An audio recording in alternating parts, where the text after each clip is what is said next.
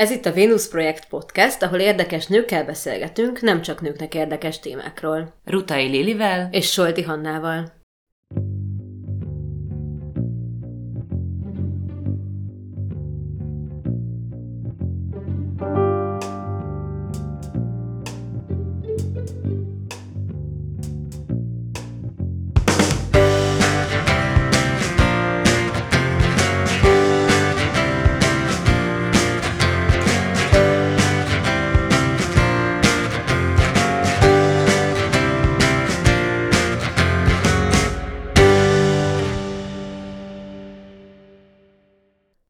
Galdi Vinko Andi fotóművész az anyaság tabuit megmutató Sorry I gave birth, I disappeared but now I'm back, Bocs, szültem, eltűntem, de most már itt vagyok című könyve, bejárta a legnevesebb külföldi művészeti lapokat, köztük a Vogot, a Le Monde-ot és a Days-et is, és megkapta a legfontosabb brit fotós könyvdíjat, a Krasna Krauszt. Mit jelent nőnek lenni a művészetben, és hogyan változik ez az anyasággal? Válunk anyává, vagy hirtelen ott találjuk magunkat? Mi történik a testünkkel, a hormonjainkkal, a gondolatainkkal, a barátainkkal, a vágyainkkal, a karrierünkkel és a szennyesünkkel? Hogyan lehet megmutatni azt, amit senki nem mond el? Ebben az epizódban Gáldi Vinko Andival beszélgetünk. Szia Andi, nagyon szépen köszi, hogy itt vagy, és örülünk, hogy vendégül láthatunk a Venus Projekt podcastben. Az első kérdésem elég egyszerű lesz, hogy vagy ma reggel, hogyan érkeztél itt az epizódba? Sziasztok, köszönöm, hogy itt lehetek ugyanúgy, mint minden hétköznap reggel káoszosan, hogy tudjátok, hogy elkéstem egy picit, meg minden, szóval, hogy ez a szokásos, ez az összerakni az egész családot, ezt, ezt nagyon, nagyon nehéz így ritmusba, nem vagyok hozzászokva, és nem is hiszem, hogy valaha hozzá leszek szokva, de alapvetően, alapvetően tök jó minden süt a nap, úgyhogy én most elkezdtem már így a tavasz, tavaszba hinni. És nem véletlenül kérdezlek egyébként, mert ahogy mondtad, a családot behoztad, meg a tavaszt, a tavaszra is vissza fogunk térni, remélem, boldogságra, de hogy így a családra visszatérve, neked a művészetedben egy viszonylag fontos tényező az, hogy anya vagy, ami a fotósok között talán nem annyira egy ilyen hú de gyakori dolog. Hogyan fér meg ez a kettő egymás mellett? Hát szerintem nehezen fér meg, úgyhogy én ezért is csináltam ebből egy projektet. Most azért már eltelt így hét év, amióta amióta ez az egész elkezdődött, tehát most már egy kicsit tudok ilyen objektívebben rálátni az egészre, és, és a, a, azt gondolom, hogy nekem így a, én azt szoktam mondani, hogy a terhességem az egy ilyen tök jó, tök jó kis trip volt, ilyen felhőkön ugráltam, szerelmes voltam, és valahogy úgy jól esett ez az egész ilyen nagy karrier és hajtás után egy ilyen megnyugodás, meg még a hormonok is tökre dolgoztak, tehát így jó, jó volt ez a, én is elkezdtem virágokat ültetni otthon, és akkor kicsit így berendezni a lakást, egymást, és így elképzelni egy ilyen közös jövőt valakivel, akit szeretek.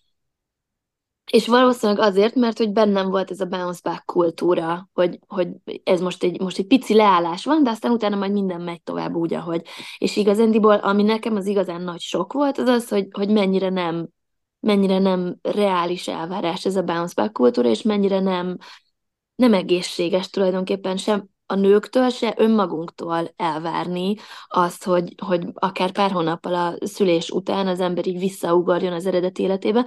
mert hogy egy hatalmas személyiségváltozás. Tehát nem csak a testünk, meg a hormonjaink, meg a párkapcsolatunk, meg a lakásunk, meg az életünk, meg a nem tudom, környezetünk változik meg, de hogy a saját személyiségünk is iszonyatosan megváltozik, egy tök egyszerű dolog miatt, hogy, hogy létrejön egy, egy élőlény, aki, aki, aki, akit én legalábbis önmagamnál és a művészetemnél is jobban szeretek. És innentől kezdve mindennél előrébb kerül. És előrébb kerül adott esetben egy-egy ilyen alkalmazott munka, helyzetben, hogy mondjuk haza akarok menni, megnézni, hogy a beteg gyerekem jól van-e, vagy előkerül akár egy alkotási folyamat pillanatában, hogy, hogy nem tudok elmenni egy hétre, mert hiányzik, és ezek folyamatos ilyen döntések, és nekem ez volt a, tehát egyrészt, egyrészt az első időszak az egy nagyon sokkoló időszak volt, hogy mennyire, mennyire ö, sérülékeny, kiszolgáltatott, nem is tudom mi erre a jó szó magyarul, ez a vulnerable, hogy a, abban, a, abban a helyzetben leszek. Másrészt iszonyatosan megrázó volt az, hogy mennyire egy perc alatt ki tud lökni a művészeti élet magából, meg azok az emberek, azok a közegek, a divat, vagy a reklám közege, ahol nagyon sokat számít az, hogy kikkel lógsz, hogyan bulizol, mikor vagy jelen, és hogyha nem vagy jelen, akkor nagyon hamar így kikerülsz egy ilyen, jaj, de hát te elmentél szülni, nem tudtam, hogy már dolgozol. Tehát attól, hogy valaki elment szülni, attól még egyébként ugyanúgy tud dolgozni, csak valahogy az emberekbe elkönyvelődik rögtön, mert nincs ott a social eventeken, nincs ott az Instagramon, nincs ott a nem tudom, és hogyha nem játszod ezt az egészet, akkor, akkor nagyon hamar így ki, ki, kilököltszik a peremére. És tulajdonképpen nekem így a, ebben a sorozatomban, vagy ebben a munkámban, amit csináltam, ebben az volt a fontos, hogy, hogy valahogy így megmutassam azt, hogy, hogy amikor így kikerülsz a perifériára, akkor, akkor mivel töltöd valójában az idődet? Tehát mik azok a dolgok, amik így az anyaság vagy szülőség, tehát nem is feltétlenül csak anyaság, hanem szülőség miatt, mert ez lehet akár egy, egy a másik félnek az élete is, ez nem feltétlenül csak az anyáé, csak mondjuk Magyarországon azért inkább az anyukák szoktak otthon maradni, de hogy mi az a mennyiségű munka, ami nem csak a gyerek szeretése, hanem az összes többi ellátás, a, a háztartás, a rendrakás, a pelenk, a megvásárlása, a ruhák szezonális beszerzése, szóval a, nem tudom, a, a az összes, tehát hogy annyira sok minden van, amit így nem tudtam, és ami folyamatosan egy ilyen, tényleg nem, nem is tudom rá magyarul ezeket a szavakat, mert ugye a munkát a Londonba, a könyvem Londonba jelent meg, és ettől nagyon sokat beszéltem angolul, hogy ez a mental load, ami így az agyban így elfoglalja ezt a rengeteg helyet, és amik miatt az embernek nincs ideje alkotni, és nincs ideje saját magát megvalósítani és kiteljesíteni. Szóval nekem valahogy ez volt így a, a nagy észrevételem, hogy nem, a kérdésedre szóval nem, nem fér össze, úgy fér össze, hogy az ember csinál ebből egy projektet, és mázdia van, és ezt a projektjét felkapják, és akkor lehet erről beszélni, és egy ideig ezzel el lehet így ugrándozni, és most én ebbe vagyok, és most, most egyébként, most egyébként majd jön a next chapter, amikor, amikor már nem, tehát még mi, nyilván ez kitart, mint ahogy beszéltük Gimi végéig, mert hogy az ember addig, addig foglalkozik tulajdonképpen a gyerekeivel, de hogy, de hogy mondjuk azért, ami így megbocsájtható kvázi, az azért inkább így az első pár év. És utána valahogy így, ha nem tudod beosztani, akkor már ciki vagy. De persze ezt most azért gondolom így, mert most vagyok ebben a fázisban. Előtte azt gondoltam, hogy akkor vagy ciki, vagy a 6 hetesre nem tudod beosztani, szóval lehet, hogy ez egy ilyen soha véget nem érő ördögi kör, ahol az ember mindig az éppen aktuális élethelyzetében gondolja azt, hogy ciki. Egy valamiben kiavítanálak. Szerintem itt a Mázlinak nincsen sok köze ahhoz, hogy te most miért tudsz ezzel foglalkozni, inkább annak van köze, hogy ez egy zseniális projekt, ami nagyon formabontó, egy kicsit, hogyha visszebb kanyarodunk, tudsz mesélni arról, hogy hogyan kezdődött a fotós karriered, és hogy hogyan, hol dolgoztál, és hogyan indult be ez az egész, mielőtt bármi történt volna családi szempontból? Aha, uh, igen, uh, én a, egyébként én először az ELTE műfteri esztétika szakra jártam, uh, és, és mindig fotóztam, tehát hogy már most találtam magamról olyan képeket, ahol már ilyen tíz évesen ilyen családi utazásokon ott van a Muji fényképezőgép a nyakamba, nagyon vicces, tehát hogy, és, és tényleg vannak fotóim egészen kiskoromból, meg mindig így utazásokon csináltam ilyen utinaplókat, meg nem tudom, meg rajzoltam is mindig, szóval hogy ez volt, uh-huh. de valahogy a mi családunkban nem tudom miért, mert mindkét szülőm tulajdonképpen inkább így a szabadúszó művész irányba megy, mint nem, de valahogy mégis az alakult ki, hogy legyen, legyen egy normális foglalkozásom, és akkor a legnormálisabb, amit én így ki tudtam találni magamnak, az a művtöri esztétika szak volt, amit utólag visszagondolva egyáltalán nem olyan normális, de legalább valahogy úgy tűnt, hogy az ELTE az egy ilyen, nem tudom, az ad valami keretet majd az életemnek. Nézd, én is ott végeztem, szóval Sőt, én is. Hello csapat. Szóval, hogy nekem az, de én nagyon szenvedtem, tehát akkor biztos emlékeztek arra a szép művészeti könyvtárra, meg nem tudom, ahova. Én, én, én ettől nagyon ki voltam, tehát én nem, én nem bírtam ezeket a elolvasok egy, nem tudom, 250-es oldalas könyvet a valamelyik gót templomról, és akkor a végén az van, hogy ha egyébként tényleg így nézett ki ez a templom, mert csak az alapköve maradt meg, és így what the fuck? Tehát, hogy tudod, elolvastam 250 oldalt arról, hogy egy alapkő maradt meg, szóval, és így valahogy annyira ilyen fiktívnek éreztem az egészet, hogy, hogy tényleg így én szomorú voltam. Tehát, hogy volt, ez egy olyan korszaka volt az életemnek, amikor én így alapvetően szomorú voltam, és nem tudtam, hogy miért, de utólag tudom, azért, mert mert nem alkottam, hanem a, az alkotásokról tanultam, ami csodálatos, és ad egy hatalmas ö, ilyen ö, rejtett tudást, amit így tényleg a legveretlenebb pillanatokban tudok előrántani, és valószínűleg egy szuper ö, előnyöm más művészekhez képest, de de emiatt viszont meg ö, tulajdonképpen nem 18 éves koromtól, hanem mondjuk csak 21 éves vagy 22 éves koromtól kezdve vált tudatossá bennem az, hogy, hogy én mivel akarok igazán foglalkozni, és akkor, és akkor mentem a Moméra, akkor még iparnak hívták, alattunk állt át Moméra, egy iszonyat jó osztályom volt, nagyon, nagyon, mai napig nagyon jó ö, ö, alkotók vannak benne, tehát hogy a, a Barta Máté volt az osztálytársam, a Fátyol Viola, a Zagyvai Sári Halászdani, az Érmezei Lili, szóval hogy szuper, tényleg egy tök jó csapat volt. Ö, mindenki, mindenki jó szakmabeli ember maradt, és ez szerintem egy tök motiváló dolog, hogy egy olyan osztályba jártam, ahol valahogy ezt így lehetett érezni az elejétől kezdve, hogy, hogy mindenkinek vannak ambíciói és tervei, és, és akkor a MOME utolsó éveiben én elkezdtem dolgozni egy reklámügynökségnél, mint ilyen árdirektor, aztán elég hamar, mivel nem, nem, tud, nem fértem be így ebbe az ilyen klasszikus árdirektor kategóriába, valahogy ilyen, ilyen nem is tudom, mi lett a titulusom, valami kicsit ilyen art supervisor, vagy valami, szóval hogy lett egy ilyen kamu titulusom, ami, ami azt jelentette, hogy egy kicsit mindenkinek a munkájába belenyúlok, de nem,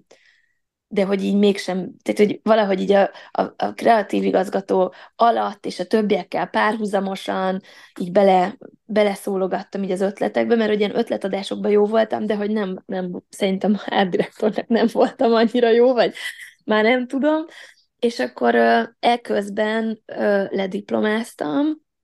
és a diploma utáni évben viszont meg számomra már így egyértelművé vált, főleg ez a reklámos ö, tapasztalás miatt, hogy, ö, hogy az, amire én vágyom, hogy az alkalmazott munkáim azok a személyes munkáimnak megfelelő szinten működjenek, azt itthon nem fogom tudni megtalálni, és akkor én elkezdtem kimenni külföldre, először New Yorkba járogattam, aztán ö, Londonba, aztán így párhuzamosan a kettőt,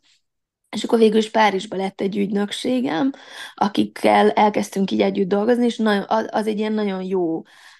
ez a 2014 és 16 között, ez így egyszer csak így berobbant, így 11-be diplomáztam, és akkor úgy, igen, így 14 körül egyszer csak így elkezdett az egész így beindulni, és akkor egyre több ilyen tök menő, tök cool fotózásom volt, és így, így mit tudom, fotóztam a Vilebrokennek Los Angelesbe, ott ilyen, onnan visszajöttem, akkor az ID-nak fotóztam, egy Converse advertoriát, szóval hogy így elindult az, hogy így lettek ilyen, ilyen stílusomnak megfelelő, de ilyen jó, jó alkalmazott munkák, amik valahogy így az editoriál és a, és a személyes munka határán mozognak. És akkor, és akkor ebbe robbant be ez a szerelem, amiből aztán elég hamar lett egy eljegyzés és egy, egy terhesség, és, és, és akkor így, így, így valahogy akkor így azt éreztem, hogy ez egy ilyen jó megállás, szóval erre így szükség van. Egy kicsit így jót is tett aztán így meghozni azt a döntést, hogy hazajövök, és nem a bőröndömből mert egy-két évet éltem Londonba, de azért a, a közben is nagyon sokat utaztam Berlinbe, meg Párizsba, szóval hogy valahogy mindig ez az ilyen készenlétben állás volt, ami inkább jellemző volt, és én ezt nagyon élveztem is. Igazán csinálnám is mai napig, de, de hát most végül is van egy lakásom Budapesten, amiben így rengeteg cucc van. Most csak azért mondom, ezt még körbenéztem, miközben beszéltem, és hogy most azért már talán nem jellemző rám ez a bőröntből élés. Bár hozzá kell tennem, hogy az elmúlt egy évben nagyon sokat utaztam újra. Tehát, hogy megint elindult az, hogy mert a melóim viszont meg mind külföldi munkák. Tehát, hogy alapvetően külföldi munkáim vannak. Na, úgyhogy most nem tudom, így elhadartam mindent. Nem, szerintem tök jól tetted, mert pont amit így a, a végén említettél, ez a bőröntből élés, állandóan készenlétben állás, külföldi lét, utazó lét, ez egy tök másik alkotói állapotot eredményez, vagy hoz létre, gondolom én, mint soha művészetet soha nem alkotó ember, mint, mint azt, hogyha ha, ha le vagy telepedve egy helyre, meg vagy érkezve. és ugye neked a, a művészetedben meg most már nagyon hangsúlyos ez a női és anyai lét. Ö, elsős, először is az érdekelne engem, hogy mit jelent számodra nőnek lenni a művészetedben, hogyan ad szerinted hozzá a te művészetedhez, ha hozzáad, és ugyanez a kérdés az anyasággal kapcsolatban, és aztán majd rátérek arra, hogy szerinted hogyan változott a, a művészethez való hozzáállásodat, már mondtad, de hogy a művészeted, a művész perszónád az anyasággal hogyan változott. Ö, fú, a, a, igen, igen és nem, mert hogy, mert hogy egyébként azt gondolom, hogy, hogy én nekem az anyaság az nem,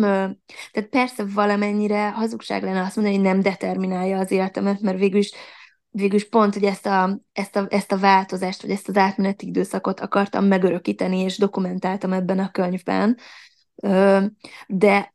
de mondjuk azzal ellentétben de nekem pont az volt az anyasággal az egyik fő problémám, vagy nem is tudom, hogy az egyik sok van vele, de hogy az egyik fő problémám így az anyaság ábrázolásával az volt, hogy én kétféle ábrázással találkoztam így 2016-ban, amikor én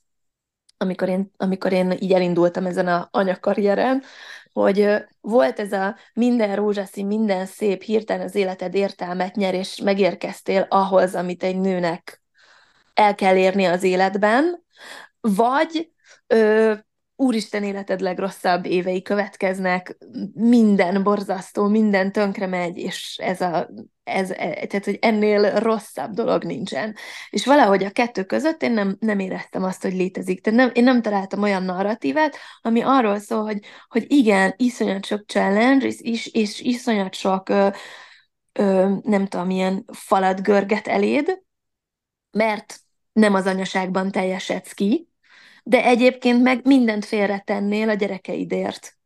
És ezt valahogy én nem találtam meg, se vizuálisan, se, ö, se ilyen ö, ö, anekdótákban, vagy ilyen kvótokban, szóval hogy valahogy nem, nem volt nekem meg ez a, ez a fajta ilyen átmenet ez a kettő dolog között. Ö, ami, ami nekem így, így a nőiség a munkámban, az igen, az igaz, hogy az mindig is fontos volt, tehát, hogy a 2011-ben a diplomamunkám is hat barátnőmről szólt, és a hat barátnőmön keresztül ö, ö, tulajdonképpen önmagamról, tehát ott az volt, hogy a 20-as éveink végén hogyan alakulunk át. Tulajdonképpen ez a Britney Spears referencia, ez a I'm not, I'm not a girl, not yet a woman, amit egyébként azt kell, hogy mondjam, hogy én még mindig így érzem. Tudom, hogy 40, 40 felé már ez tök tiki, de hogy én még mindig ezt érzem, hogy így tehát én nem tudom, hogy mikor fog, fogjuk magunkat womannek érezni, mint ahogy egyébként azt sem tudom, hogy mikor, mikor érzi az ember magát anyának. Tehát, hogy, hogy ez is egy ilyen fura, fura dolog, mert hogy hogy ezek ilyen kategóriák, amiket szerintem egyébként nem is a nők találtak ki maguknak, hanem valahogy így ránk lettek húzva ilyen, ilyen kategóriák, és akkor, és akkor mit, mit tartozik, tehát tulajdonképpen mitől lesz a nő nő? Attól, hogy ő csinálja a házi munkát? Vagy szóval mi, mitől? Szóval, szóval hogy nekem ezek mindig ilyen fura kérdések, mert hogy mert hogy, mert hogy abban a pillanatban, hogy valami nem úgy működik, mint ahogy ezt elvárják, akkor már megkérdőjelezik az embernek a neme is, ugye? És ez egy, ez egy tök fura, tök fura kérdés, hogy például most voltam egy, most nagyon messzire megyek, de mindegy, most van egy új projektem, ami, ami miatt voltam uh, Toulouse-ban egy ilyen, uh, egy elég jó kiállításon, ami az állatok és a növényeknek a szexuális uh, élete, vagy gendere, és ott például tök jó, tök jó volt látni azt, hogy, hogy ugye automatikusan valamiért mindig egy ilyen férfi prizmán keresztül nézzük önmagunkat, és ezáltal nyilván az, az állat, és, tehát az élő világot. És hogy azt gondoljuk, hogy a, a kicsi az mindig a nő, a pici törékeny, és a nagy meg a férfi. És az állatvilágban erre rengeteg ilyen ellenpélda van, ahol így a, ne, most nem is tudom, hogy ez milyen állat, egy ilyen vízi csigaszerűség, amiből így a, a férfi az ilyen, az, az, az tényleg olyan picike, mint egy ilyen hüvelykúj, a nő meg, mint nem tudom, egy emberi fej. És így a kettő ott van egymás mellett, és tehát, nem azért ekkora nő, hogy így a tojásokat, vagy a nem tudom miket hordozza, hanem mert így ekkora, és kész. És vannak, és akkor ugyanez megvan így például a, a pillangóknál, meg a madaraknál, meg egy csomó ilyen élőlénynél, hogy, hogy valójában nem a nő a csinos, a, a díszes, a színes, a nem tudom mi, hanem a férfi, mert a férfinak kell bizonyítania, hogy ő egészséges, hogy ő a szép, hogy ő vele kell a nőnek összeállnia, akkor éri meg neki.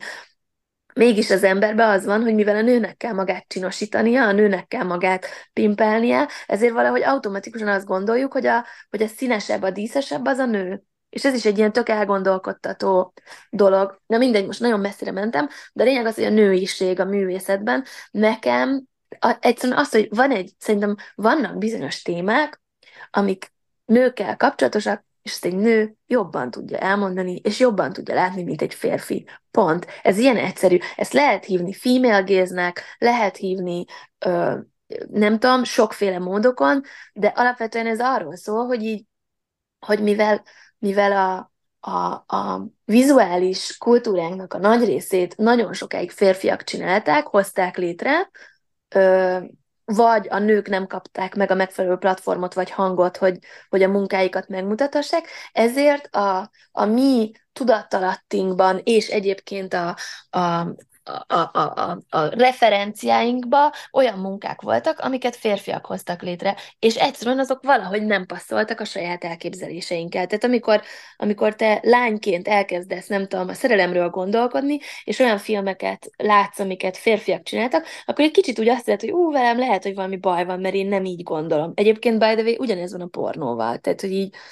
most így nagyon messzire ugrottam, de hogy így hogy nem, nőként nagyon nehéz vele azonosulni, mert ez egy férfi, férfi szempontú pornográfia, ami egyébként nem azt jelenti, hogy minket nem érdekel a szexualitás, vagy nem lenne kedvünk olyan dolgot nézni, ami adott esetben kicsit izé bekapcsol valamit, de az nem tud bekapcsolni, mert ez nem a mi, el, vagy nem, nem az én elképzeléseim alapján van. És ugyanezt éreztem az anyasággal kapcsolatosan is. Tehát megnéztem a Nicsak kibeszél mostot, meg megnéztem a nem tudom, 5-6 ilyen filmet, amiben anyukák vannak, és valahogy azt éreztem, hogy ez vagy nagyon ironikus, vagy nagyon nevetséges, vagy, de hogy így valahogy nem, nem volt meg az, és ugyanez volt a 20-as éveinkben a sorozatom, ne, ugyanez volt, aztán csináltam egy sorozatot, ami Katinatinak hívnak, a 30-as éveinkben, ami meg pont arról szól, hogy ez a már majdnem nőnek érzed magad, de még keresed a szerelmet, meg keresed az életet, és így a tested már így jóba vagy önmagaddal, de közben érzed ezeket a múlékony dolgokat, hogy a bőröd még most feszes, de már nem sokára nem az. Ugyanez van szerintem a menopauzával, szóval hogy rengeteg olyan női téma van, amit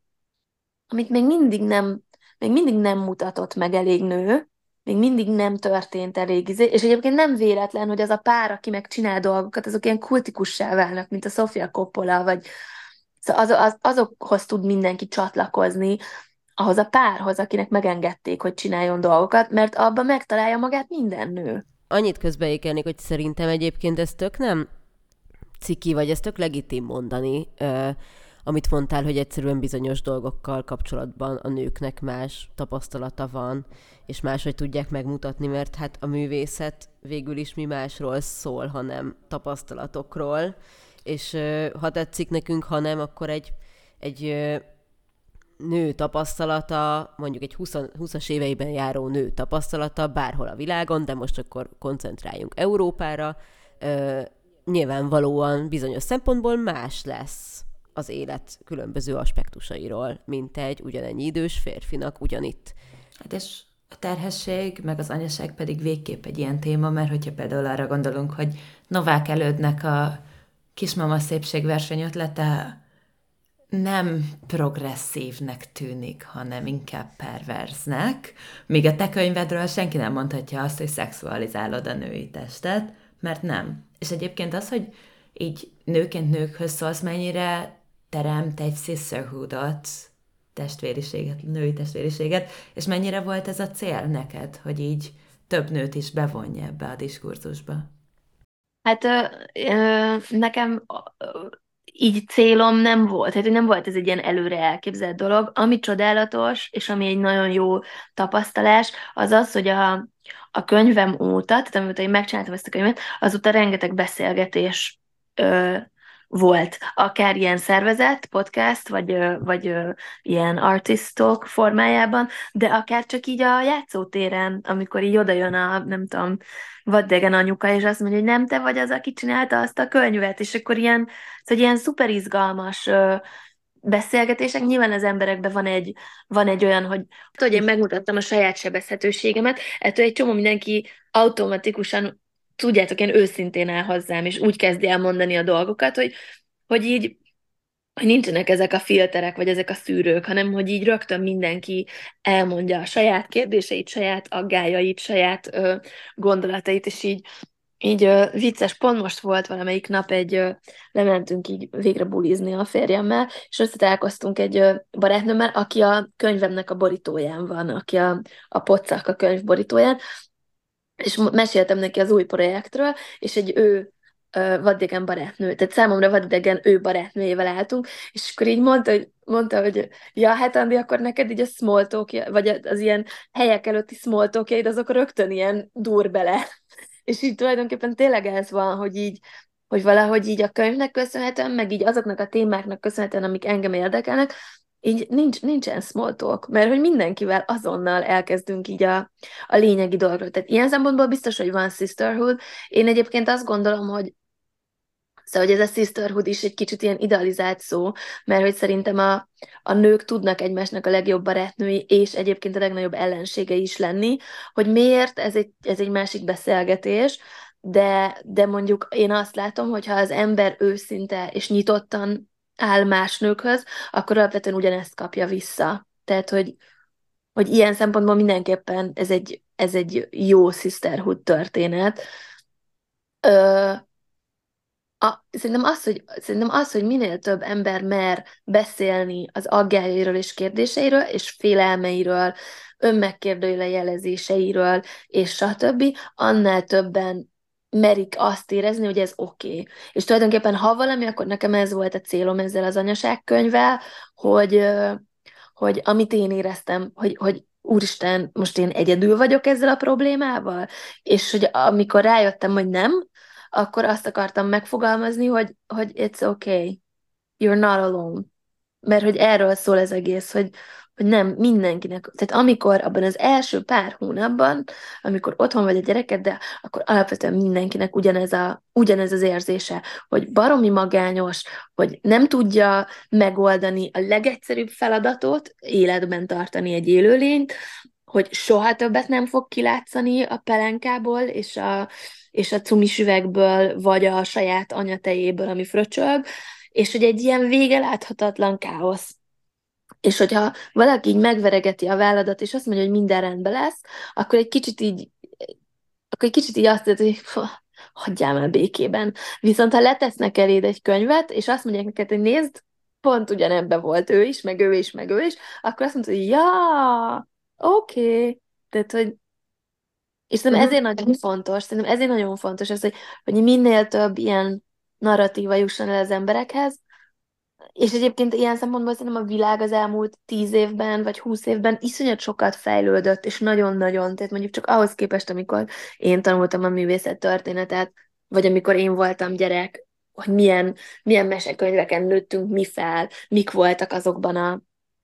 tehát mi, mik voltak a történetek, amiket mi, mi nekünk olvastak a szüleink, és ahhoz képest hogy milyen mesekönyveket lehet most olvasni a gyerekeknek, amik már sokkal, sokkal kevésbé ilyen gender um, definiáltak. Most nem is feltétlenül azért, hogy teljesen genderfluid legyen mindenki, hanem inkább csak azért, hogy mondjuk egy kislány, tehát hogy nem tudom, egy, nekem a kislányom tavaly előtt megkérdeztük, hogy ki mi beöltözött farsankor, és így rám, és mondta, hogy figyelj, mindenki szoknya volt. Ez egy ideális világ. Mindenki szoknyának öltözött. Nem, nem, az, hogy, nem az, hogy hercegnő, vagy nem az, hogy ez, hanem tehát ő, ő nem ismerte ezt a fogalmat, hogy hercegnő, vagy nem tudom, hanem ő csak annyit mondott, hogy mindenki szoknyának öltözött. Szétrögtük magunkat, és azóta egyébként mai napig ez egy ilyen, ez egy ilyen vicces, ilyen anekdóta, hogyha valaki szoknyát vesz fel a csapatba, akkor azt mondjuk, hogy mi van farsangban szoknyának öltöztél, mert hogy... Ö, meg hát ugye azt,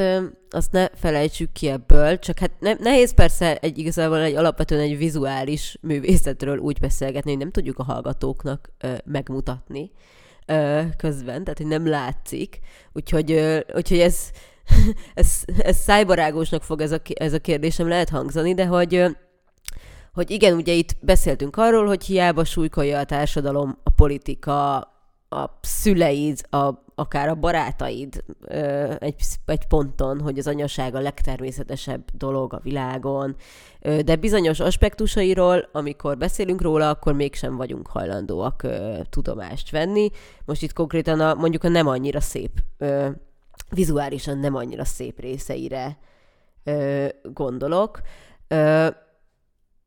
te szerinted milyen tabukat mutatsz meg, vagy milyen tabukat igyekeztél ebből bemutatni vizuálisan, amiket nem látunk annyira gyakran, és itt most a magyar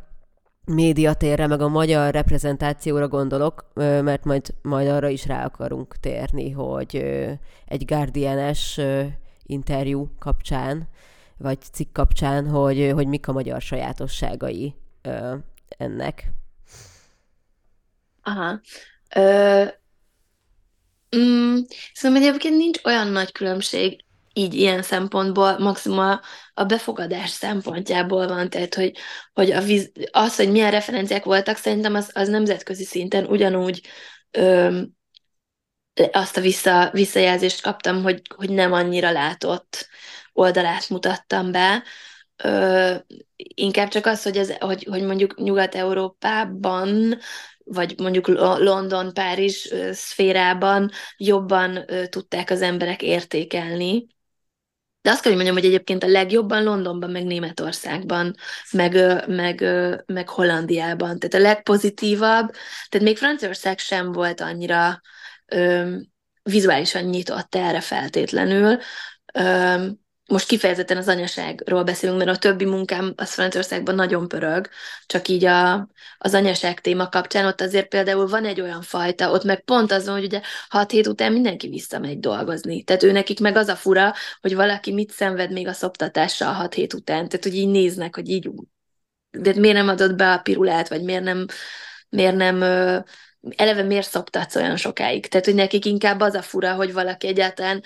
a gyerekével hat hét után szenved, mert ott az van, hogy hat, tehát, hogy fogod, és hat hét után berakod a, a bölcsibe, és akkor ott, ott van egész nap, és maximum azon szenvedsz, hogy állandóan beteg a gyerek, mert ugye minden betegséget összeszed a szerencsétlen hat hetes kisbaba, és akkor ott inkább az a probléma, hogy, hogy ezért. De ezt most el, el, elmentem a,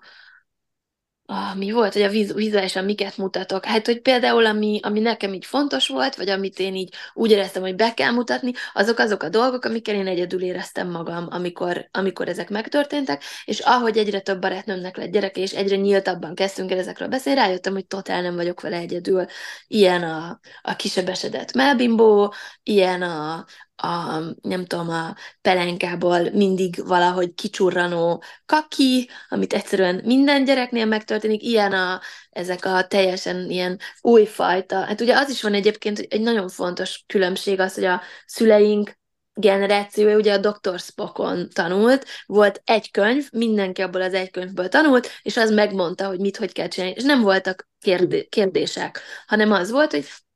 hogy három óránként kell etetni a gyerekedet, ö, ekkor kell óvodába vinni, így kell altatni,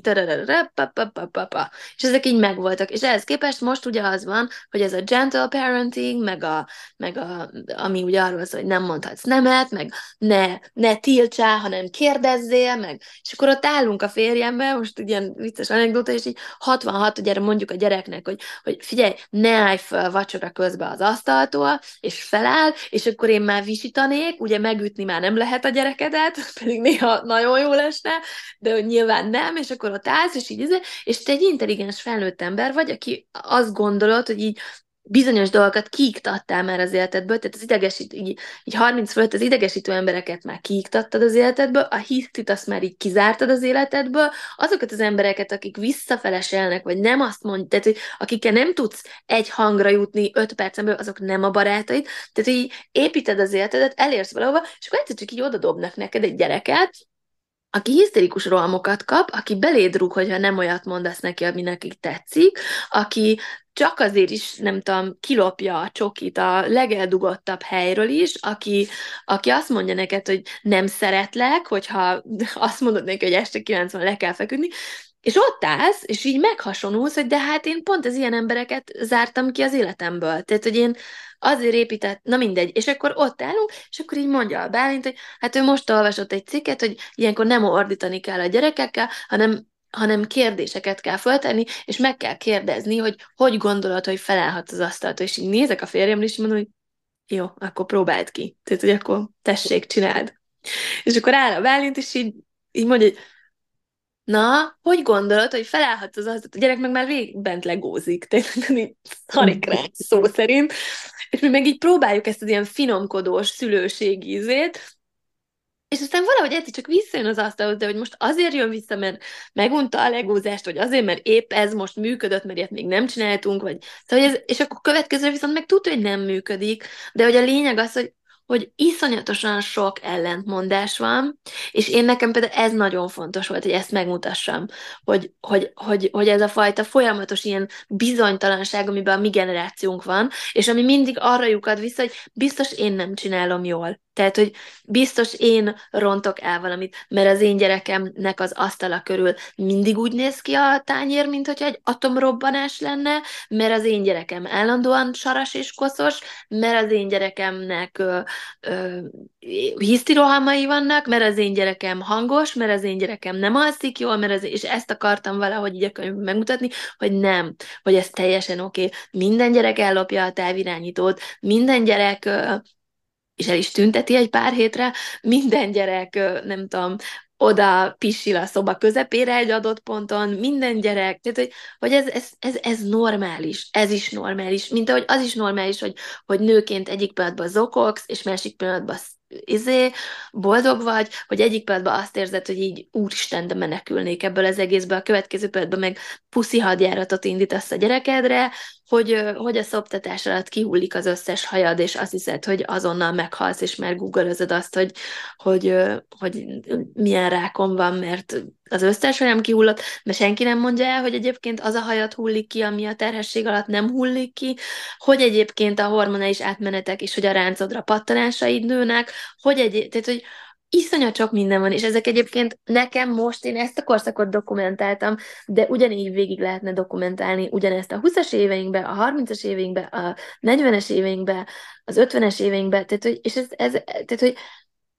hogy ez még mindig nincs elég, tényleg ugyanoda hogy nincs eléggé megmutatva, nincsen tabusítva van az egész, misztifikálva van, és hogyha rajtad valami nem úgy van, mint ahogy ezt az influencerek mutatják, akkor rosszul érzed magad a bőrödben. És ezt, én ezeket akarom eltörni, vagy ezeket akarom, mindig is ezeket akartam lebon- lebontani. Egyébként őszülő embereknek, hozzám hasonlóan 30 alatt őszülő embereknek ajánlom a TikTokot, mert pont a napokban gondoltam erre, hogy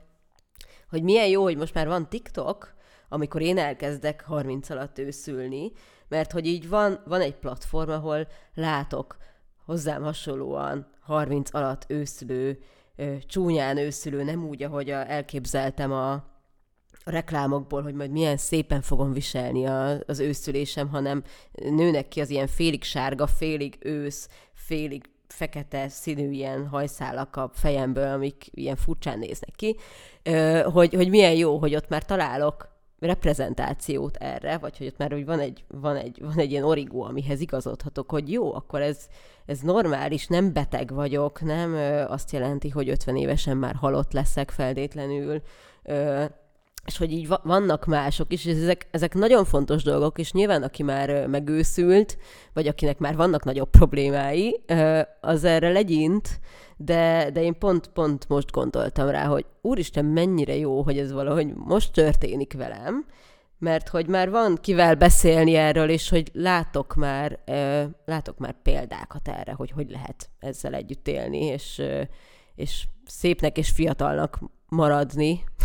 emellett. Ebbe a TikTok világba majd bevihetnétek engem egy kicsit jobban, hogyha most vége van ennek a beszélgetésnek, akkor majd erről beszélgetünk, mert én azt érzem, hogy, hogy annyira sok időt kellene rajta eltölteni, mert az algoritmus viszont meg nagyon gyorsan, tehát Igen. én nekem, tehát hogy valahogy az Instagramomon is, meg csak a Timothy Seleme és a, a, a, a, izé, Kylie Jenner van, ami nem, ér, tehát nem érdekel, engem nem érdekel, hogy a Timothy Seleme kivel zár, kivel jár, és nem tudom kizárni az életemből, és tök örülnék neki, ha ilyen kontenteket találnék, mint amit te mondasz, de valahogy így azt érzem, hogy ilyen, ilyen fék algoritmusok szerint így betesz engem egy ilyen kategóriába, és valahogy nem tudok kikerülni belőle, és elmegy a kedvem tőle. Tehát, hogy... Igen, de mondjuk pont azt a részt, amit te a művészeteddel tök jól megmutatsz, ezeket nyilván. Tehát, hogy a vizuálisan egy, egy szint fölött, vagy egy, vagy egy határvonal fölött ott nagyon egy hangúvá válik így a vizualitása a TikToknak. Tehát, hogy nyilván, nem tudom, kisebesedett Melbimbót soha az életben nem fogunk tudni látni ezeken a platformokon, már csak a, a, az algoritmus miatt, vagy a, vagy a mesterséges intelligencia miatt ö, sem, mert hogy ezeket kiszűri. De mondjuk érted, a, az őszülő haj az azért már egy tök izgalmas téma, tehát hogy az egy,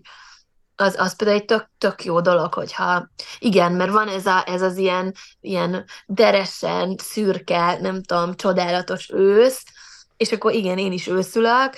és nekem egyáltalán nem úgy őszül, hanem hasonló, mint neked, hogy így felállnak ezek az őszhajszálak, és prőd módon, és, és hogy igen, hogy ezekre például nincs vizuális referenciánk, de hogyha ezek szerint a TikTokon van, akkor van a TikToknak egy jó oldala is,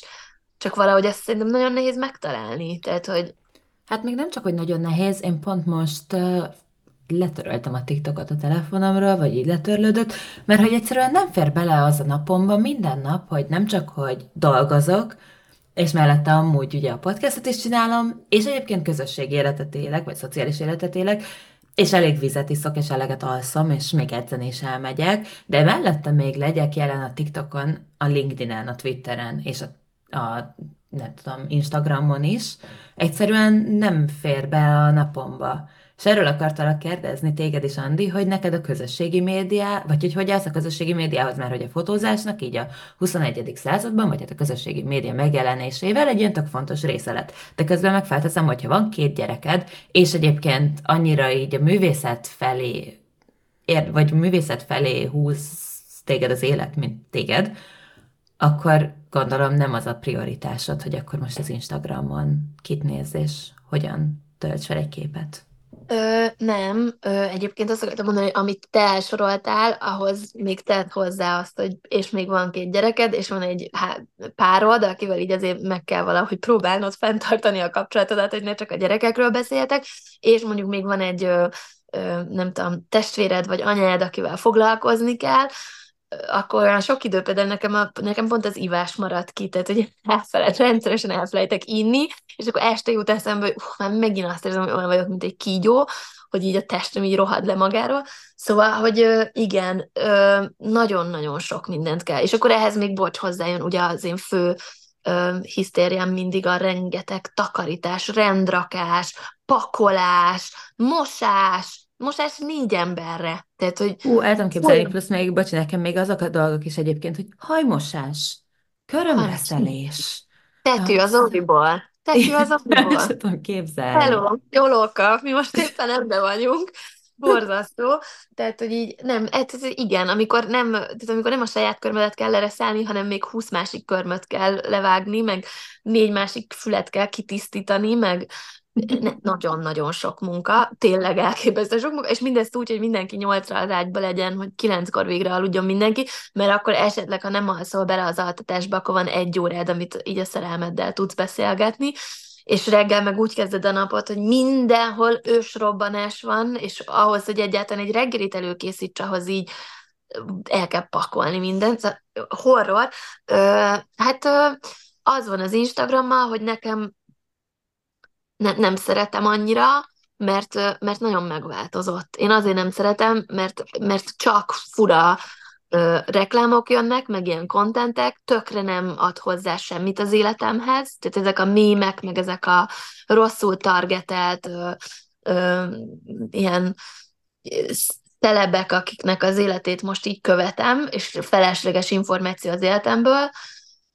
viszont a chat része az szuper praktikus és szuper jó. Tehát az nagyon jó, hogy az összes barátom, az összes kurátor, az összes magazineditor, meg mindenki, azzal így tudok ilyen napi szinten így, így az ő ő dolgaikra, a storiesban, mondjuk így inkább a stories-t szoktam nézni, és akkor ott, hogyha valaki posztol, akkor arra tudok küldeni egy szívecskét, és akkor kvázi ezzel letudtam a, a, a, ami egyébként egy nagyon felületes, baromi buta világ, mert attól, hogy küldesz egy szívecskét valakinek, attól egyébként egyáltalán nem tudod, hogy ő jól van-e, de letudtad az aznapi kommunikációt, és azt hiszed, hogy követed a másik ember életét. Ö, így, hogy én Budapesten élek, és a, és a karrierem külföldön van, és a, a, a, azok az emberek, akik az én karrieremet előre tudják tolni, azok külföldön vannak, így nem tehetem meg, hogy ezt nem csinálom meg, ezt a napi 10 perc ö, izé, flame, az a tűz, meg a szívecske, meg a izé, síró röhögő smiley. Ez a három, amit tehát, hogy ezt a hármat szoktam használni. Én ezektől az imádkozó sáskáktól totál ki vagyok, tehát azt nem tudom, azt egyszerűen nem tudom értelmezni, hogy ezt mikor használja az ember, azt nem tudom, féltek. Én azért szerintem, én nem vagyok Z-generáció, mert szóval, hogy én inkább a millenial, vagy nem is tudom, mi vagyok. Mi nem tudjuk, hogy mik, mik vagyunk, ez uh, szinte minden epizódunkban előjön egyébként, úgyhogy most már ki kéne deríteni. Én se tudom, hogy mi vagyok, de én most láttam egy valami, egy millennials itt a Z-generációt, és én ott a millennials-el azonosultam, mert azt mondta, hogy a azt mondta, hogy a 90-es éveket mi hoztuk létre, úgyhogy kussoljátok a picsába, és valahogy azt hiszem, hogy jó, akkor ez én vagyok, mert hogy tényleg mi, mi csináltuk, és akkor mondta, hogy mi hoztuk létre az Instagramot, és nem, hogy mi az Instagramon jártunk, hogy te a TikTokon futhassatok, és akkor így azt gondoltam, hogy jó, akkor ezek tényleg, tehát hogy akkor én ez vagyok. Jó, de így mi is bőven ezek vagyunk ebben szerintem. Valószínűleg az Z-generáció, az, ahhoz ti már öregek. Persze, abszolút. Nem, te- technikailag egyébként mi Z-generáció vagyunk. Hát biztos, hogy, hogy nem mindegy, ugye, hogy hol él, hol éltél a 90-es években, szerintem, mert hogy, hogy ezek a standardek, ezek valószínűleg ilyen angol száz standardek, más volt nekünk a 90-es években megszületni. Fiatek, én ezt nem értem. Igen, a 90-es években megszületni, az lehet, hogy más volt. Én a 90, 90-es években már léteztem, és már volt a 90-es évek közepén már biztos, hogy volt véleményem, legalábbis azt hittem, de hogy, hogy én például nem érzek egyáltalán semmi különbséget a saját generációmban lévő angol és amerikai és francia barátnőim között. Tehát én azt gondolom, hogy, hogy mi valahogy lehet, hogy attól, hogy a 90-es években még nem az Instagramon és a TikTokon töltöttük az életünket, hanem tényleg a, az utcán a barátainkkal, és valahogy egy, tehát én, én emlékszem, amikor a Facebook elindult, én az elsők között voltam, vagy szóval az, abban az első hullámban voltam a Facebookon, mert ugye Rómában érettségiztem, egy nemzetközi iskolában, és akkor még a TikTok valahogy ahhoz volt kötve, hogy amerikai iskolába kellett járnod, és az összes barátom amerikai iskolába ment, abból a suliból, és ezért adtak nekem egy ilyen TikTok, vagy mi az, Facebook belépőt, és emlékszem, hogy amikor a magyarok elkezdtek megérkezni a Facebookra, akkor én már ott voltam a Facebookon, mert már akkor az volt a, a, a, ahol cseteltem a gimis barátaimmal, akiket mm. Rómában ismertem meg. És, és igazándiból ez a fajta ilyen Szóval igen, valahogy volt, volt az egésznek egy ilyen ártatlan hangulata, tényleg, hogy így, így visszatek, visszatekeri az ember így a régi Facebookját, akkor ott vannak még ilyen nagyon vicces amit ti valószínűleg nem tudtak visszatekerni, mert akkor ti még nem Facebookoztatok. De én, én nagyon hamar szerintem elkezdtem Facebookozni, lehet, én hogy más is, vagy. Én de... is sajnos már ilyen 12-3 évesen elkezdtem, aminek azóta iszom a levét. Mert hogy például az szerintem nálunk nagyon, nagyon ö, ö, intenzíven jelen van nap itt nap, hogy azt még senki nem tudta elmondani, hogy amit felrakok a netre kamaszként, az ott is fog maradni. És én még most is szedegetem le az ilyen 13-4 évesen posztolt, nagyon-nagyon cringe Na, pont ez, szerintem ez például egy gyönyörű projekt lenne, így összeszedni az embereknek az ilyen első Facebook posztjait, tehát, hogy így, és ugye közben emberek már törölték magukat a Facebookról, tehát a legviccesebb, amikor így egyedül csetelgetsz magaddal a Facebookon, mert akivel csetelgettél a te faladon, az már nincs fent a Facebookon, és ezért olyan, mint te ilyen lúzerként, így, na, ki hova megy bulizni, jó, akkor én oda megyek, akkor ott találkozunk, és te egyedül csetelgetsz magad. Jézusom, persze, mert hát ez még a Messenger előtt volt ráadásul, szóval akkor csak így a Facebook falon beszélted meg, hogy hova mentek. Mindent a Facebook falon beszéltél meg a világ nyilvánossága előtt. Tehát ezért mondom, hogy ez egy ilyen szuper cuki naív időszak volt. És ezt én például az Instagramban is ezt szerettem az elején. Tehát amikor az Instagram létrejött, akkor annak az volt a lényege, hogy te oda tényleg őszintén ilyen kontentet töltesz föl, és nem árulod magad, nem, izé, és szüretlen volt, és boldog volt az egész. Mm. Na, ez, ezt, ezt az időszakot valahol visszasírom, és nekem például tökre hiányzik, vagy hiányzott az, hogy akár például ez az anyaság téma kapcsán legyen mondjuk egy olyan platform, ahova én ezt ilyen szüretlenül feltehetem, hogy na, már megint mindenki izé mindent összeszart, vagy összehányt, vagy össze nem tudom, most ezt lehet, hogy ezt most vágjátok ki, mert ez most csúnya hangzott ez a káromkodás, de hogy a lényeg az, hogy, hogy a, a, a, az Instagramnak az a régi ö, hangulata, ahol ilyen őszintén ki tudott tenni a dolgokat, meg, a, meg, meg, meg mondom, ez ennek, a, ennek az ilyen játékossága, az hiányzik. Tökre, én azt gondolom, hogy hazugság lenne azt mondani, hogy lehet Instagram vagy bármi nélkül élni iszonyatosan örülnék, hogyha lenne egy, egy internem, vagy egy asszisztensem, aki mondjuk csinálna nekem egy TikTok oldalt, és azt nem tudom, mi most a menő, mert erre például tényleg, ahogy mondtad, Lüvi, nekem sincs már kapacitásom, és a TikTokot én is letöröltem a telefonomról, mert egyszerűen azt éreztem, hogy ez, szóval, hogy nem, nem, nem, ö, nem fér bele, úgyhogy, úgyhogy de például azt meg hozzáteszem, hogy, hogy azért az elmúlt időben, nem tudom, 16 ezer valahány követőm van, nyilván kapok egy csomó ilyen, minek hívják ezt az ilyen, amikor én influencerked, tudod, hogy így, hogy így termékeket izé, posztoljál. Szóval ilyet kapok Igen. egy csomó megkeresést, és nem, nem. Engem ez nem érdekel. Tehát, hogy így hiteltelennek tartom, hogy én most valamit így elkezdjek a, pedig biztos jó pénzkeresési lehetőség, de ezt például semmilyen szinten nem érzem, hogy én így nem tudom, hogy mi veszi rá az embert arra, hogy ő bármilyen terméket kitegyen a saját oldalára, Uh-huh. És akkor azért kap, mit kap? Ingyen terméket, vagy egy kis pénzt, vagy szóval, hogy így nincs az a pénz, amiért szerintem ezt megéri csinálni. Szerintem tök érdekes, hogy ezt mondod, mert hogy egy csomóan azt gondolják, hogy így ez a siker akkor a közösségi média, hogyha megkeresnek ilyenek, hogyha ingyen terméket kapsz, hogyha posztatsz róla, hogyha van 16 ezer, 26 ezer, vagy mit tudom, hány ezer követője az embernek, számodra mi a siker? Vagy mi az, amire azt mondod, hogy így, uh, ez az, akár már elérted, akár majd el fogod érni, vagy akár amiért így most dolgozol? Hát szerintem az a siker, hogyha, hogyha mindig van egy következő terved, mindig van egy következő lépés, ami, amit el akarsz érni. Szerintem az a siker, hogyha, hogyha látod azt, egyszer, egyszer régen mondta egy a nagymamám mondta azt, amikor éppen valami, nem tudom, 17 éves koromban szomorkodtam valami csávon, akkor azt mondta, hogy, hogy ne izgulj, a következő mindig jobb lesz. És ez így tökre megmaradt bennem, hogy tényleg, és ha visszagondolok, akkor talán az első szerelmem az nagyon jó volt, de hogy onnantól kezdve viszont mint hogyha lett volna egy ilyen nagy ugrás, és akkor így, ha visszagondolok rájuk, akkor mindig az egyik jobb volt, mint a következő, és így, és én ezt érzem a, a sikerrel, meg a karrierrel, meg mindennel kapcsolatosan is, hogy, hogy, hogy tök jó, most van ez a könyvem, szuper nagy siker volt, három hónap alatt sold out volt az ezer példány, iszonyat sokan kerestek az elmúlt időben, hogy mikor lesz második kiadás, most van második kiadás, végre lehet rendelni, tök jó, lesz New Yorkban book launch, a legjobb helyen, utána a Fotolondonra meghívtak a Discovery Sectionbe, oda megyek májusba, utána, szóval hogy vannak ezek a, és hogy így tavaly, amikor nem tudom, így, tehát amikor tavaly, tavaly volt, nem tudom, a book launch Berlinbe, meg Unseen, előtte Unseenbe, meg Londonba, akkor azok tűntek a legmagasabb elért pontoknak.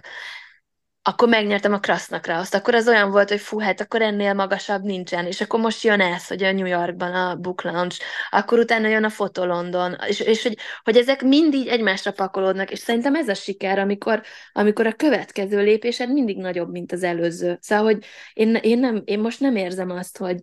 hogy, hogy ennél többet akarnék az életbe, mint azt, hogy mindig legyen egy, egy következő cél, amit el akarok érni. És az a cél az magasabban legyen, mint az előző. Ennyi. Novemberben volt egy Guardian-es ö, cikk, ami most mintha nem lenne elérhető. Ja, de itt van. Ö, a te fotóidról. És itt ö, van egy, szerintem egy tök fontos kérdés, ami kicsit így pedzegeti ezt a, ezt a magyar sajátosságok a művész létben, és ugyanúgy mindent, amiről eddig beszélgettünk, azt így összefoglal. As a Hungarian growing up under communism and living now with today's media manipulation, I feel a huge uncertainty for all of us about what's real and what's not. I question everything. Is the end of the world really coming? Uh, mit gondolsz erről? Tényleg uh, jön a világ vége? Jaj, de jó záró nem lehetett volna mégis sikernél maradni. Hát én azt gondolom, hogy, hogy nem tudom. Szerintem erről ti nektek valószínűleg tehát én, én a, na, hogyha én nekem most nem lenne gyerekem, és nem lenne rajtam ez a felelősség, hogy létrehoztam egy élőlényt, akiért felelős vagyok, és akinek egy olyan bolygót kell itt hagynom, amikor én nem leszek, ahol ő biztonságban van, akkor nem foglalkoznék valószínűleg ezzel ennyire. Mert mert köszönöm szépen, én jól vagyok. Tehát, hogy így tök sok mindent csináltam, még lehetne persze egy csomót utazni, meg lehetne még egy csomót bulizni, meg nem tudom, de hogy alapvetően így, így a been there, done that, thank you. Van két gyerekem, egy három és egy hat éves, és hogyha én nem leszek itt egy nap, akkor szeretném azt tudni, hogy ő nekik ugyanezek a lehetőségeik meg lesznek, mint amik nekünk voltak. Hogy ő dönthesse el, hogy, hogy mit akar dolgozni, ő dönthesse el, hogy akar egy gyereket magának, ő dönthesse el azt, hogy, hogy, hogy egy nagyvárosban vagy egy kisvárosban akar élni, ezek az ő döntései lehessenek. Ő dönthesse el azt, hogy mennyit van social médián, vagy mennyit nem. És hogy azt látom, hogy az a világ, amiben mi felnőttünk, ahogy mi azt megismertük, az olyan formában nem lesz. És ezt nekem ezek szerint boomerként vagy millenialként nagyon nehéz öm, megtanulnom és látnom, és elképzelnem, hogy ezek mentén milyen jövőképet fessek a gyerekemnek milyen ö, irányokat mutassak neki, mit tanítassak neki. Tehát, hogy tanuljon meg sielni, meg zongorázni, mint ahogy én tanultam meg, vagy tanítsam meg arra, hogy hogy kell fegyverrel lőni, és hogy kell paradicsomot ö, termeszteni a zerkélyeden, mert nem lesz lehetőséged venni rá, venni, vagy boltba járni, mert mit tudom én, háború lesz. És ez egy tök nagy, tök nagy nyomás szerintem, egy egy újabb önmegkérdőjeleződés, vagy önmegkérdőjelezés, bocsánat, egy újabb ö,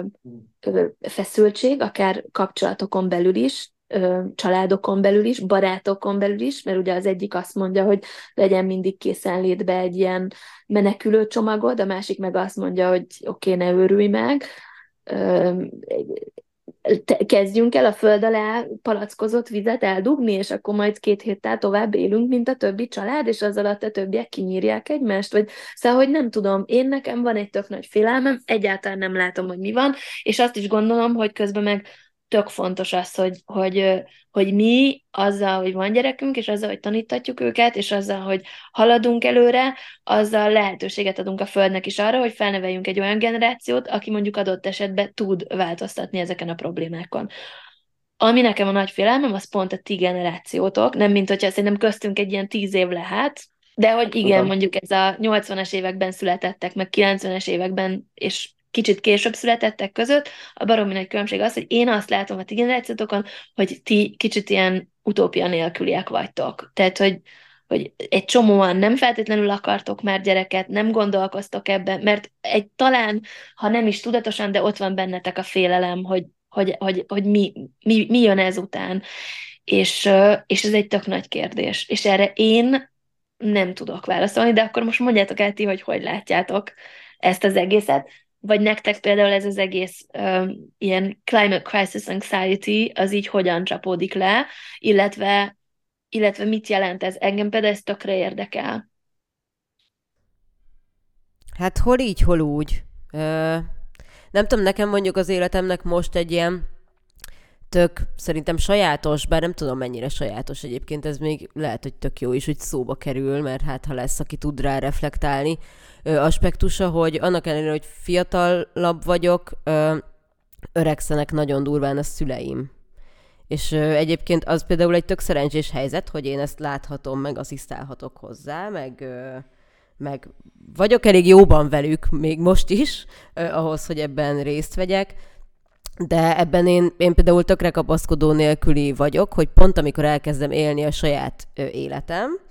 vagy elkezdhetném élni úgy igazán a saját életemet, és például foglalkozhatnék ilyen jellegű egzisztenciális alapkérdésekkel, én például ezért nem voltam egy ideig TikTokon, mert hogy annyira triggerelt, ahogy velem egy idős emberek beszélnek a szüleikről, meg mutatják a fiatal egészséges szüleiket, és élik a saját életüket, miközben én. Az van terítéken, hogy mennyire nincsenek ezek a dolgok terítéken az én életemben, mert hogy itt valami tök más olyan dologgal vagyok elfoglalva, amivel így nem is tudom, hogy, hogy valójában hány, hány velem egy idős ember lehet elfoglalva. Persze gondolkozom azon, hogy a személyes életemen, hogy én vajon akarok gyereket, hogy legyen, mikor akarok, ha igen, ott lenk közben ez a másik életének az élése félig meddig, ahol teljesen más jellegű problémák merülnek föl, egy, egy sokkal idősebb generációnak a problémái merülnek föl, mint, mint amikkel nekem így mondjuk most talán foglalkoznom kell, vagy kéne. Szerintem ami nagyon érdekes, és ezzel egyáltalán nem lekicsiníteni akarom az élményedet, Anna, hogy mindenkinek, vagy nagyon sokunknak van ugye ebben a generációban valamilyen élménye, hogy mindenki lát valamit a közösségi médián, vagy hát pont, hogy nem lát valamit a közösségi médián, hogy mindenki gondol valamit, hogy így jaj, de hát a közösségi médián mindenki annyit utazik, hogyha nekem nincs időm utazni, vagy mindenkinek annyira jó a bőre, hogyha nekem, ezt magamon is észreveszem, hogy hogyha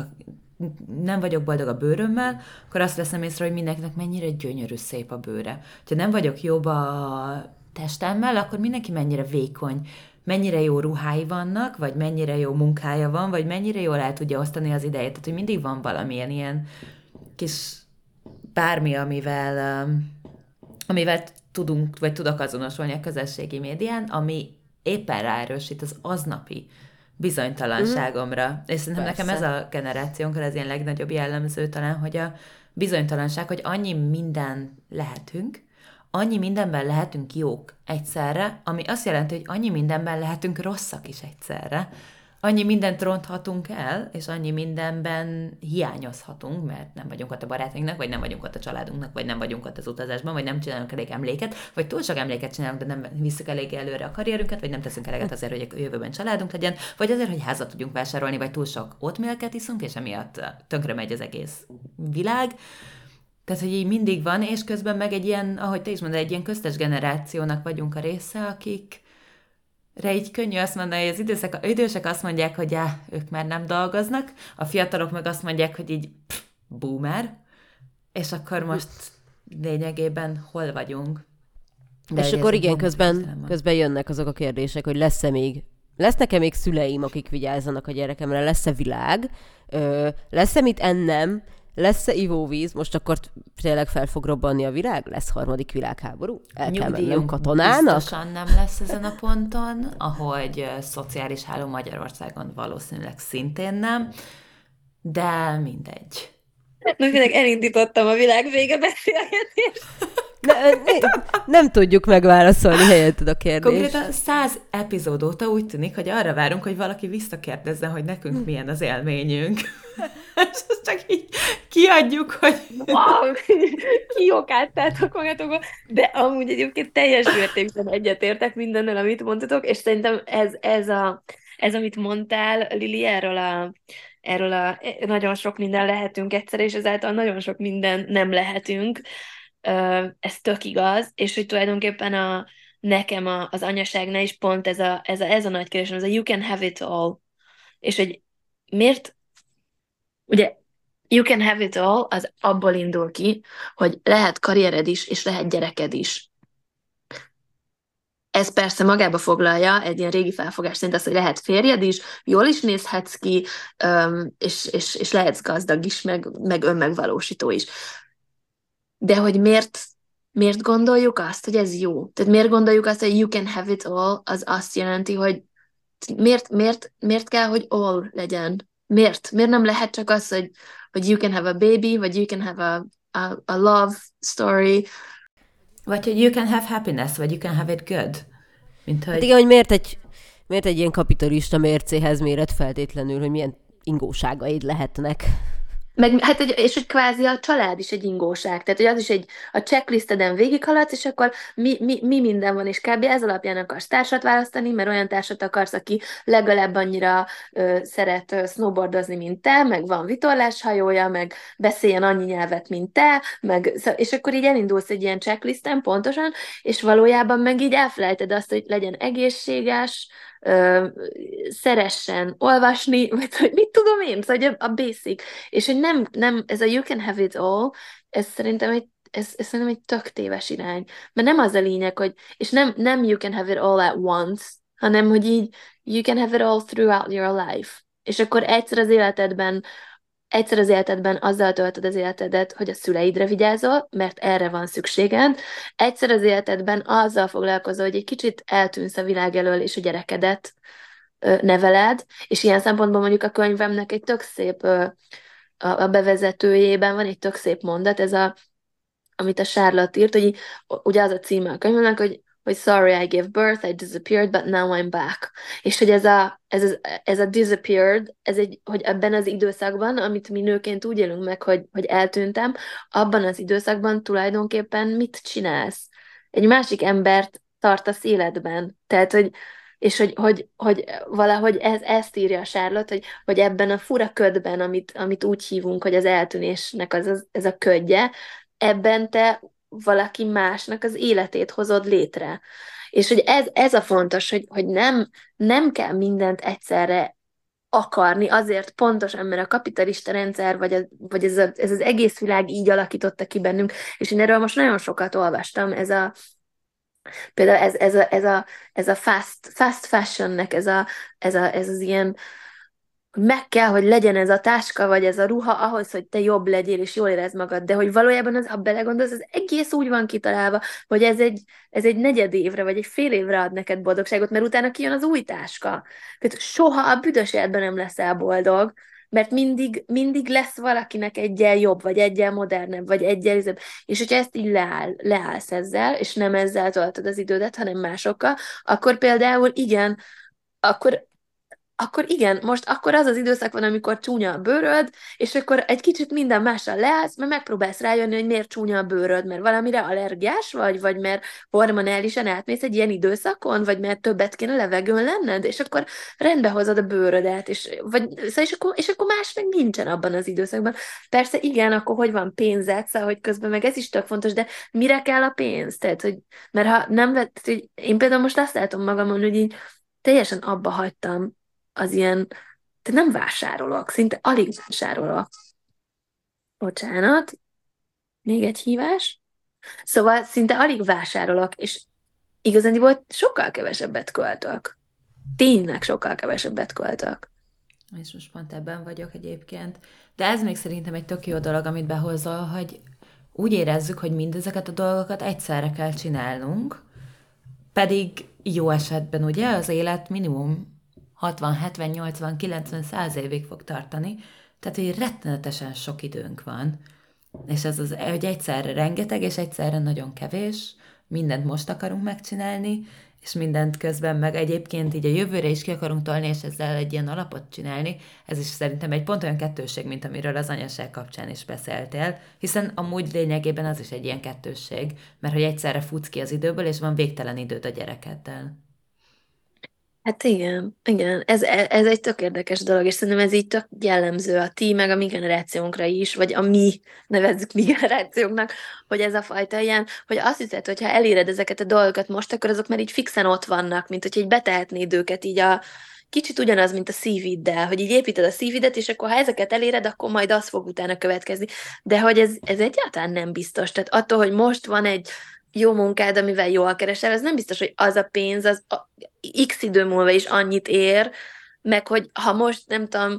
visszatérve erre az influencerkedésre, ha most valamiben te influencer vagy, akkor elértél valamit, mert akkor majd később is abban, vagy másban leszel influencer, szóval, hogy e, nem tudom, olyan múlékony az egész, és igazándiból, ha belegondolsz, nekem mindig ez volt a filozófiám, ha belegondolsz, mindig akkor vagy a legboldogabb, amikor így történnek a dolgok, és nincs időd gondolkodni azon, hogy most boldog vagy, hanem csak így utólag visszatekintesz arra az időszakra, és úgy az jut eszedbe, hogy fú, ott nem volt időm gondolkodni máson, és akkor azért ez egy boldog időszak volt. És hogy e, nem tudom, én tökre hiszek, tényleg tökre hiszek abba, hogy amit az előbb mondtam így a sikerrel kapcsolatosan, hogyha vannak célok, és ezeket a célokat ki tudod magad elé tenni, és ezek a célok elérhető távolságra vannak egymástól, és minden reggel megcsinálod a tudó listádat, amin ott vannak azok a célok, és ki tudsz húzni azokból valamit, és haladsz előre, akkor jól csinálod, szerintem. Többször így beharangoztad már, hogy van egy következő projekted. Erről mesélsz egy egészen picit? Mi az, amit mondhatsz róla? Mind dolgozol most? Na, egyébként kettő van, most, így, hogy így az egyik az pont ez a, pont ez a, ez a világ vége félelem szülőként, és ez egy ilyen kollaboratív munka egy másik művészem, meg a hat éves kislányommal, és tulajdonképpen az ő, ő vele való beszélgetések, meg az általa feltett hogy a, hogy a vele való beszélgetések, meg az általa feltett kérdésekre ö, reflektálok, illetve arra, hogy, a, hogy, hogy ebből mennyi a, mennyi a, a valós ilyen ö, görcs és félelem és anxiety, és mennyi az, ami, amit így a, a, a, a telefonjaink, vagy a, vagy a social media generál, mert hogy ugye az, hogy te otthon éppen, nem tudom, mesét olvasol a gyerekednek, és közben így a telefonodon pop a New York Times-nak a legújabb, nem tudom, háborúról szóló jelentése, vagy a, vagy hogy, vagy hogy éppen hol van tornádó, vagy nem tudom, arktik szél, vagy földrengés, vagy szóval, hogy ezek a világ katasztrófák, amik így, amik így, így, így brutálisan jönnek be a hétköznapjaidba, és olyan helyekről is, amikről nem is tudod, hogy léteznek. Tehát, hogy tényleg nem mindegy, nem akarok belemenni, mert, mert ez egy hosszú beszélgetés, de hogy, hogy, hogy e, és, és a másik az, hogy mindenki azt hiszi, hogy lehet véleménye. Tehát ez is egy tök fura dolog, hogy a social media azt hozta ki az emberekből, hogy mindenkinek valami mellett állást kell foglalnia. És a legtudatlanabb emberek is azt gondolják, hogy attól, hogy van egy platformjuk, amin ők posztolhatnak, attól nekik kell, hogy legyen valami véleményük. És szerintem ez egy teljesen buta gondolat, mert nem véletlen az, hogy egyébként éveken keresztül csak bizonyos embereknek lehetett hangja. Ö, persze lehet azt mondani, hogy milyen jó, hogy, hogy most már több embernek van, és lehet, lehet ez, lehet, van ennek pozitív oldala is, mert, mert tök jó, hogy más hangok is megszólalnak, mint mondjuk a öreg fehér férfi hangja, tehát hogy ezzel teljesen egyetértek, de valahogy ezt lehetne azért egy bizonyos IQ szinthez kötni, vagy nem tudom, ez most a náci énem, ami előtört. Na mindegy, a lényeg az, hogy egy kicsit, e, e, most messzire mentem, de hogy e, az új projektem az egy kicsit erről szól, hogy ez a, ez a szülő, szülőként a 21. században a bizonytalansága annak, hogy hogyan, mit lavírozzál. Ez az egyik. És a másik, amivel zárom, és akkor ez egy pozitív ö, ö, oldalon ö, marad, az meg képzeljétek el a klitoris. Uh. egy új projektet. Meghívtak Genfbe, a Genfi Egyetemen van egy szuper inspiráló női csapat, akik a világ első klitoris PhD-ét csinálják, ami a klitorisnak a fine anatomical felépítése, tehát ez a finom anatómiai felépítése a klitorisnak,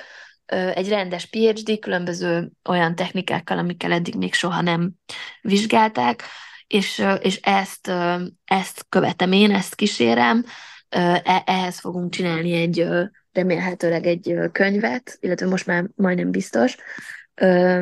ez egy hosszú munka, ez egy két, két éves munka alsó hangon, olyan, mint hogyha visszamentem volna egyetemre, tehát hogy így csak most orvosira járok, elképesztő sokat kell hozzá utazni, mert egy francia újságíró csajjal kezdtünk el most közösen dolgozni, és rengeteg interjút készítünk olyan emberekkel, akik történész, szociológus, pszichiáter, ilyen menedékjogi képviselő, enszes kollégák, meg nem tudom, akik mind az összes ilyen tabú, misztifikáció történelme a klitorisnak, az egészen hétköznapi ö, női ö, ö, fú, annyira nem tudom most ezeket magyarul, ez a, a female sexual health és pleasure, ami ugye a öröm, öröm, meg, a, meg az egészség a női szexualitás körül, és ennek az extremitása a female genital mutilation, ami meg a, az különböző ilyen kultúrákban a csonkítása a női nemi szerveknek. Ö, és e, e, ennek az egésznek az, az ilyen társadalmi ö, és ö, biológiai ö, tanulmányozása. Úgyhogy e, ez van, szuper izgalmas, baromi nagy projekt, és ezt fogom kicsit hasonlóan, mint az anyaságot, azzal a különbséggel, hogy a, hogy a, a Sorry, I Give Birth-ben ott egy személyes tapasztalatból indul ki, és utólag vonódnak be a barátnőim, meg más lányok a saját történeteikkel, és úgy lesz egy univerzális történet. Itt viszont meg tulajdonképpen egy univerzalitásból indulok, és aztán érkezek meg a, a majd valamikor így a saját személyes öm, tapasztalataimhoz. Ez volt a Venus Projekt Podcast. Solti Hannával. És Rutai Lilivel. Ha tetszett az epizód, értékelj minket az Apple Podcast rendszerében, hogy többekhez eljussunk, és kövess minket Facebookon, Instagramon és TikTokon.